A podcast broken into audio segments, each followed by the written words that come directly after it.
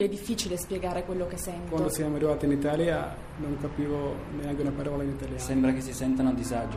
Da 180 anni il Cottolengo è al fianco dei più fragili in Italia e nel mondo. Dona il tuo 5 per 1000. Vai su cottolengo.org o chiama 800 121 952. Cottolengo! Radio 1 News Economy. Buon pomeriggio da Paola Bonanni. La BCE può aiutare a riavvicinare la crescita al livello potenziale, ma questo può essere alzato solo attraverso le riforme strutturali, posizione ribadita dal presidente della BCE Mario Draghi alla Camera in audizione per la prima volta da quando è stato nominato ai vertici della Banca Centrale. Draghi, che condivide pienamente la necessità di più investimenti pubblici, ha detto che il calo dei tassi di interesse a lungo termine e il deprezzamento dell'euro, conseguenza del quantitative easing, dovrebbero spingere la crescita italiana italiana di un punto percentuale entro il 2016. Ci colleghiamo con Milano con Paolo Gila per la chiusura dei mercati europei. Buon pomeriggio da Milano. Al termine di una seduta nervosa, Piazza Fari ha chiuso con un calo dell'1,06%, dimezzando le perdite che si erano registrate durante la giornata. Anche gli altri mercati europei hanno trovato un certo rasserenamento nella fase finale grazie all'andamento di Wall Street, che dopo un avvio in calo verso le 17 si è riportata su livelli di stabilità.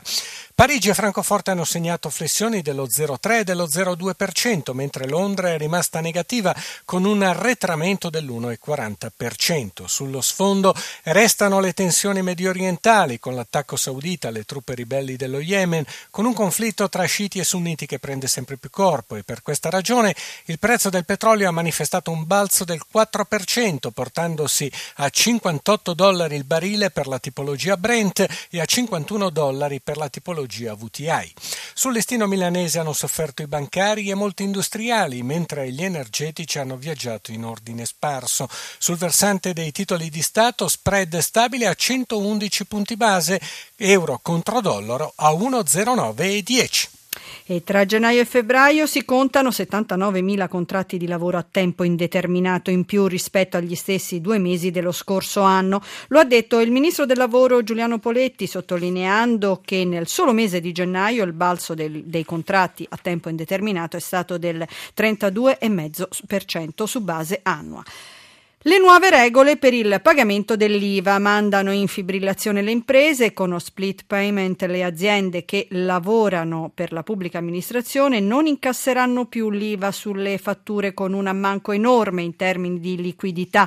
L'allarme è lanciato dalla CNA, l'Associazione degli Artigiani e delle Piccole Imprese. Stefano Marcucci ha intervistato il presidente Daniele Vaccarino. Sentiamo. Il nostro ufficio studi ha fatto un conto e è una enormità un miliardo e mezzo al mese di liquidità in meno per le imprese, per il sistema delle imprese. Sono circa 2 milioni le imprese che sono coinvolti nei pagamenti con le pubbliche amministrazioni. Come si genera questa mancanza di liquidità? Lo split payment di fatto vuol dire scissione. La pubblica amministrazione non paga più l'IVA all'impresa che ha fatturato. Di contro invece l'impresa ha dovuto pagare l'IVA su tutti i, suoi, ai tutti i propri fornitori. Quindi avviene una mancanza di liquidità per l'impresa che deve essere compensata dal ricorso al sistema bancario creditizia con un costo enorme. Ci può fare un esempio concreto? Funzionerà che se fa una fornitura di 100.000 euro ad una pubblica amministrazione dovrebbe fatturare 100 più il 22% di IVA 122 e invece lo Stato gliene dà solo le 100.000 euro. Di contro questa stessa impresa avrà comprato per 50, 60, 70 mila euro di materiali, di servizi da parte di altri, invece ha pagato l'IVA. Quest'IVA che mancherà alle imprese verrà poi rimborsata dallo Stato, ma in quali tempi? Viene rimborsata oppure può essere compensata, ma i tempi di compensazioni e di rimborso ancora di più sono molto lunghi.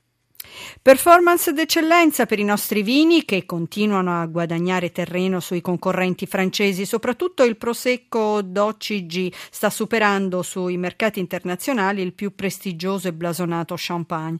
E chiuso il Vinitali di Verona si torna a lavorare su un testo unico che semplifichi le cose ai nostri produttori. Roberto Pippan. Prosecco DOCG a gonfie vele, tanto che una delle aziende leader del settore, Carpene Malvolti, ha voluto andare a scoprire l'origine del nome, il general manager del gruppo, Domenico Scimone. Siamo andati alle origini del termine latino che veniva utilizzato nei primi anni del primo secolo d.C abbiamo rinvenuto tracce nell'opera del Naturalis Historia di Plino il Vecchio e da lì siamo partiti costruendo tappa dopo tappa il percorso storico di questo prodotto per giungere poi negli anni in cui nel 1868 il nostro fondatore Antonio Carpè diede lustro a questo prodotto nella eh, tipicità di cui oggi tutti quanti conoscono e successivamente al 1924 data in cui per la prima volta l'azienda Carpene Malvolti riporta in etichetta la parola Prosecco. Duemila anni di storia però mai i consumi sono andati così bene come in questi ultimi anni, non soltanto in Italia ma soprattutto in Europa, nel mondo, in paesi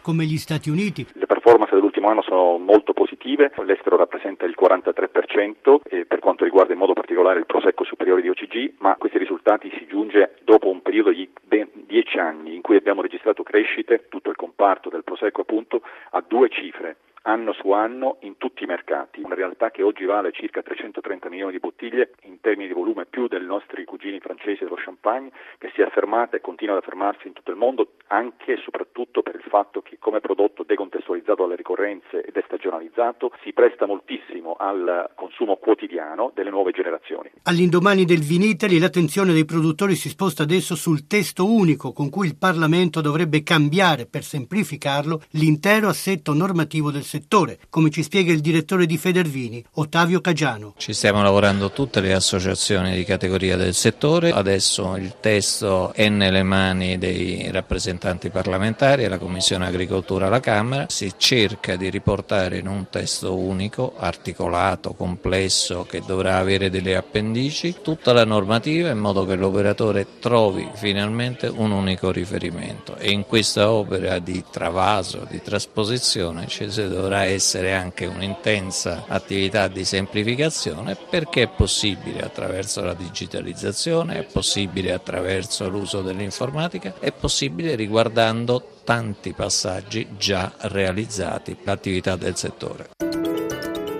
News Economy torna domani alle 10.32 con Borsa e Mercati a cura di Roberto Pippan. Potete chiamare il numero verde 800 555 941 dal lunedì al venerdì dalle 8 alle 9 con la collaborazione tecnica di Renzo Zaninotto o da Paola Bonanni. Buon proseguimento di ascolto sempre con i programmi di Radio 1. Radio 1 News Economy.